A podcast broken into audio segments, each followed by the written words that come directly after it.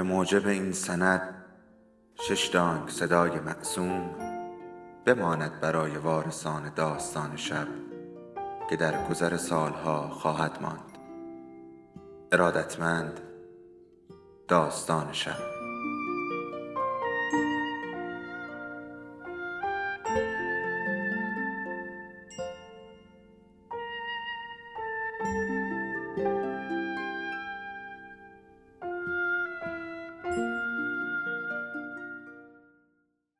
یکی بود یکی نبود.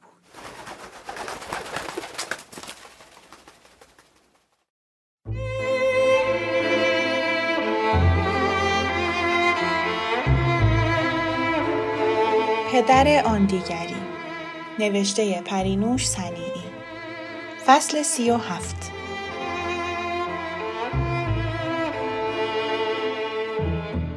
این پله ها برای شما خوب نیست. اگه توی اتاق آرش ناراحتید، آرش رو میارم بالا، شما تنها توی اتاق باشید.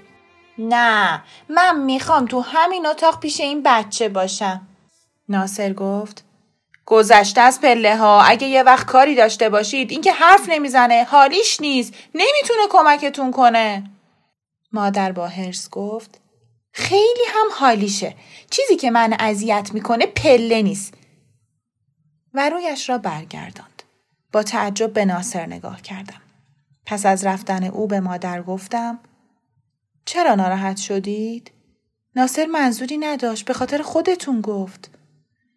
با افسوس سرش را تکان داد و گفت چی بگم مادر چی بگم شماها اصلا نمی‌فهمید چی میگید خیلی نگرانتونم انگار اصلا متوجه نیستید متوجه چی نیستیم متوجه این بچه متوجه آرش متوجه خودتون.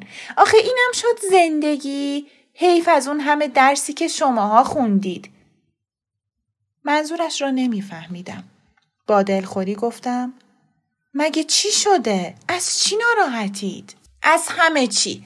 الان سه هفته است من اینجا هرچی نگاه می‌کنم می‌بینم توی این خونه یه چیزی کمه. همتون انگار با هم قهرید.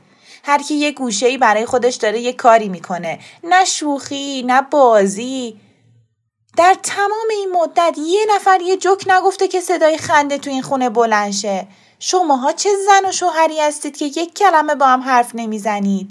تو تمام روز داری توی خونه کار می‌کنی ولی همش اخمت تو همه و تو فکری. من جرت نمی‌کنم بیام طرفت. وای به حال بچه هات تو از چی ناراحتی؟ گفتم من ناراحتی ندارم. فقط از کار خونه خوشم نمیاد. احساس بیهودگی می‌کنم. این همه درس خوندم آخر سر مثل زنای صد سال پیش خونه نشین شدم. شدی که شدی به خاطر بچه هاته. حالا چون درس خوندی بچه هات باید گشنگی بخورن؟ حالا مگه براشون کم گذاشتم مادر؟ صبح تا شب دارم حمالی اینا رو می‌کنم. میپزم میشورم جون می‌کنم تمام خواسته های خودم رو به خاطر اینا زیر پا گذاشتم. تازه میگید که مادر بدی هستم و زندگیمو قبول ندارید. پس چی که ندارم؟ کاری که تو با این همه اخم و تخم و منت می‌کنی برای بچه هات سمه. تو وظیفت انجام میدی هنر نکردی حالا چون درس خوندی نباید برای بچهات غذا بپزی یا زندگی تو تمیز نگه داری من کی گفتم نباید بکنم ولی دلم نمی‌خواست کارم فقط این باشه خب اگه ارزه داری کارهای دیگه هم بکن. حالا که نمی‌تونی لاقل این وظیفت رو درست انجام بده. هم برای خودت خوبه هم برای بچه هات به خدا کاری که آدم از روی ذوق و شوق می‌کنه کمتر سخته. کمتر خسته کننده است. اون شوهرت هم که انگار تنها مردیه که توی دنیا کار می‌کنه. وقتی میاد جستی می‌گیره که انگار کوه کنده. یک کلمه با کسی حرف نمی‌زنه. خب مادر خسته سه جا کار می‌کنه. بی خود. نمی‌تونه نکنه. شما کارتون رو کردین پیرهن اسمون رو هی به رخ همه می‌کشید. بچه ها ناراحت میشن. یه ذره به فکر اینا باشید. مادر قصه و فکر و خیال همین بچه هاست که داره میکشدمون. روحیمون رو خراب می‌کنه. بهانه از خودت در نیار. بچه هات هیچ عیبی ندارن. عیب از شما هاست پدر و مادر بدخلق بچه های بداخلاق دارن. شما اگه خودتون رو درست کنین بچه هم درست میشن. یعنی مادر تقصیر ماست که شهاب اینجوریه؟ چه جوریه؟ هیچ جوری نیست. اگه یه دفعه دیگه کسی بگه این بچه عیب و علتی داره با همین دستم می‌زنم تو دهنش متحیر به مادرم که مثل شیر جلوم ایستاده بود نگاه کردم ولی برخلاف همیشه که از کوچکترین چیزی ناراحت می شدم از حرفای او دلخور نشدم.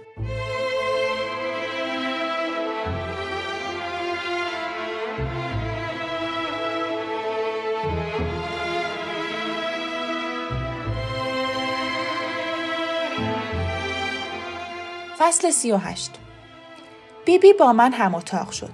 برای اولین بار در کنار کسی بودم که تمام نامرادی های مرا درک می کرد. حرف نزدن من برای بیبی اهمیتی نداشت و مشکلی در راه ارتباطمان نبود. در آن اتاق با هم عالمی داشتیم. وقتی در را می بستیم احساس خوشایند امنیت در هوا جاری می شد. بیبی هیچ اصراری برای به حرف درآوردن من نداشت. با او نمی ترسیدم، دلهوره نداشتم، قرار نبود امتحانی پس بدهم. یک شب که در آغوشش لم داده و به قصه شیرین گوش می کردم بیبی بی گفت اگه خوابت میاد بقیهش باشه برا فردا. سرم را تکان دادم. بیبی بی دوباره پرسید و باز سر من تکان خورد. بیبی بی گفت ببین گلکم من که تو تاریکی سر تو نمی بینم یا بزن رو دستم یا یه صدا از خودت در بیار. مثلا اگه منظورت آره است مثل کسی که داره سینش رو صاف می‌کنه بگو اگرم منظورت نه یه صدای دیگه در بیار. مثلا بوغ بزن مثل بوغ ماشین. خب حالا قصه بگم یا نه؟ ضربه ای به دستش زدم و گفتم بیبی بی قصه را ادامه داد. قصه بچه ای که جادوگر او را تلسم کرده و قدرت حرف زدن را از او گرفته بود. ولی بچه با شهامت قفل این تلسم را پیدا کرد و همه را نجات داد. از این داستان خیلی خوشم آمد. دلم می‌خواست بیبی فقط آن را تعریف کند. ولی انگار آن را فراموش کرده بود. ظهر روز بعد در آغوشش رفتم. دستم را دور گردنش انداختم و نشان دادم که آماده شنیدن قصه هستم. او هم شروع کرد ولی قصه های دیگری می گفت. من با اعتراض سرم را تکان می دادم. بیبی گفت پس من چی بگم؟ من نمی‌دونم تو کدوم قصه رو میگی. اگه فقط یه کلمش رو بگی می‌فهمم. یه چیز کوچیک. با لکنت گفتم جا جا جا جادو. آها جادوگره که زبون بچه رو قفل کرده بود. با خوشحالی گفتم بیبی بی خیلی عادی شروع به گفتن قصه کرد. انگار اتفاق خاصی نیفتاده بود. شب پرسید حالا کدوم قصه رو بگم؟ من راحت تر از ظهر گفتم جادوگر. روز بعد با نگرانی مواظب بیبی بی بودم. گوشه و کنار پنهان می شدم تا بدون آنکه دیده شوم حرفهای او را با مادر بشنوم. ولی بیبی بی هیچ چیز به او نگفت. از رازداریش به وجد آمدم و بخش دیگری از ترسهایم فرو ریخت. ظهر خود را در آغوشش جا دادم و با آرامش بیشتر و لکنت کمتر گفتم بی بی, جادوگر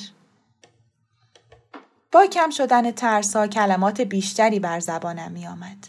بیبی آرام بود. از حرفای من به هیجان نمی آمد. خوشحالی غیرعادی نداشت. مسخره نمی کرد. انگار حرف زدن من چیزی طبیعی است و هرگز مشکل خاصی نبوده است. پس از یک ماه من و بیبی به راحتی با هم حرف می زدیم و این رازی شیرین بین ما بود. بیبی نمی‌خواست به کسی پوز حرف زدن مرا بدهد. نمی‌خواست چیزی را ثابت کند. نمی‌خواست مرا به نمایش بگذارد. و از همه مهمتر به اعتماد من خیانت نمی‌کرد.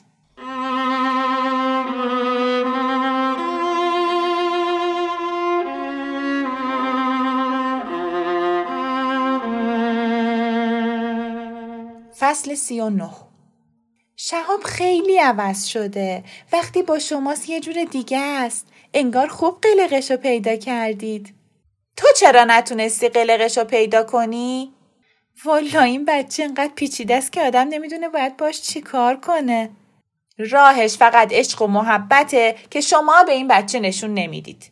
این چه حرفیه مادر؟ من فکر و ذکر و نگرانیم زندگی اونه. نمی‌دونید چقدر غصهش رو می‌خورم. هر جا میرم چارچشمی مراقبشم که کسی اذیتش نکنه. عجب دوست داشتنی. تو فقط نگران و موازه بشی ولی از وجودش لذت نمی‌بری. نگرانی تو نشون میدی ولی عشق تو نه.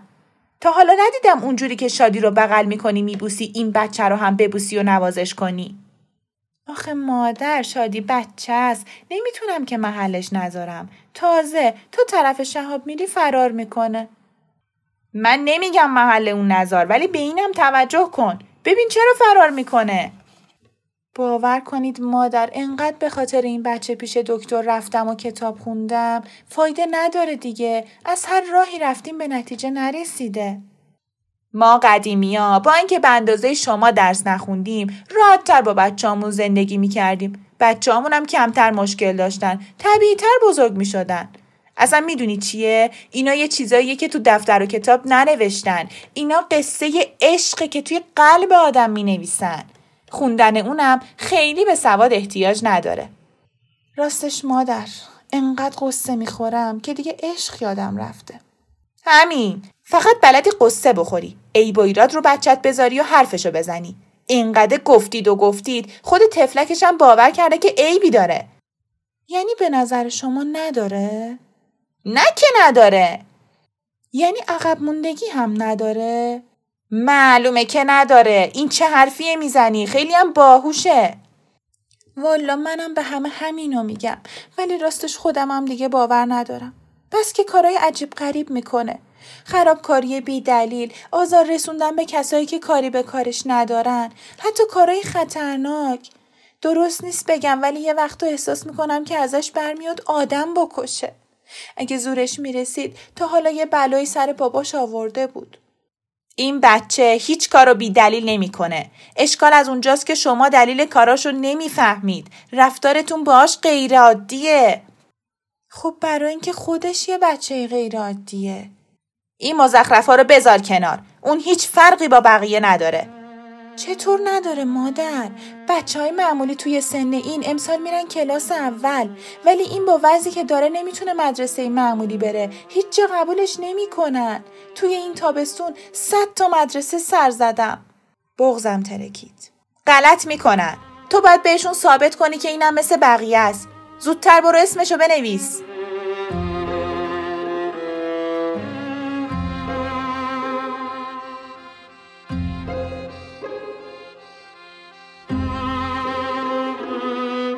فصل چهل. یک روز ظهر بیبی بی در خلوت اتاقمان از مدرسه حرف زد و پرسید دوست داری بری مدرسه؟ با اطمینان جواب دادم نه دوست ندارم. چرا ننه مدرسه که خیلی خوبه. نه نمی‌خوام خسته میشم یعنی چی خسته میشم؟ اونا بچه های همسن و سالتن با سواد میشی می‌تونی برای خودت کتاب بخونی کسی که سواد نداشته باشه وقتی بزرگ شد هیچ کاره میشه. به فکر فرو رفتم. هیچ یک از گفته های بیبی دلیل قانع کننده ای برای پذیرش رنج مدرسه رفتن نبود. بچه های همسن برای من غریبه هایی بودند که بیشتر مرا می ترساندند. خواندن کتاب به تنهایی هیچ لطفی نداشت. تنها چیز جالب کتاب عکس ها بودند که آنها را در هر حالتی می‌شد نگاه کرد و لذت برد. بزرگ شدن و دنبال کار رفتن هم هزاران سال با من فاصله داشت. تنها تصویری که از بزرگ شدن می دیدم چهره بدخلق پدر بود که از سر کار برمیگشت. به مادر غور می‌زد حق دویدن بازی و شلوغ کردن را از بچه ها می گرفت. نه هیچ شوقی برای بزرگ شدن و مانند او بودن نداشتم. گفتم من دلم می‌خواد هیچ کاره بشم.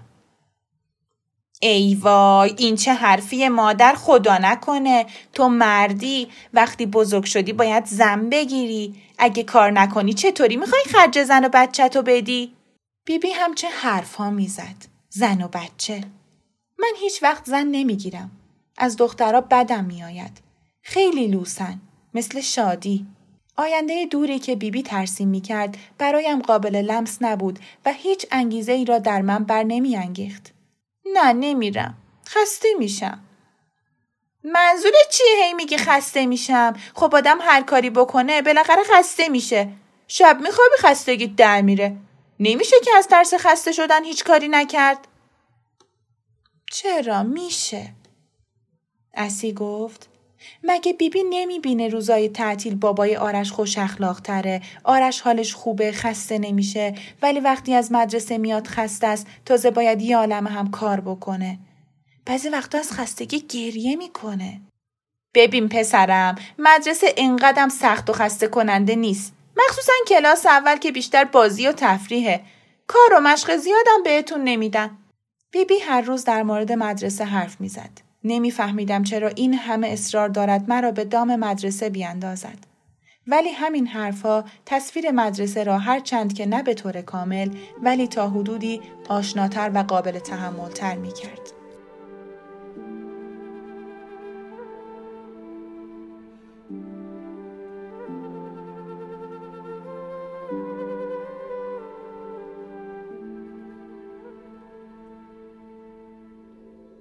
داستان شب بهانه است. برای با هم بودن دور هم نشستن شنیده شدن.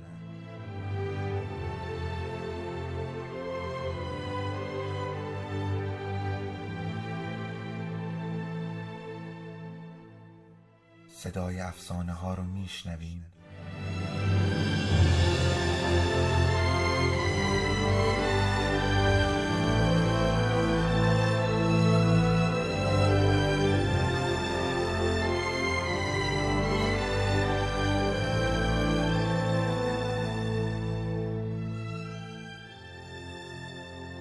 شبتون بخیر.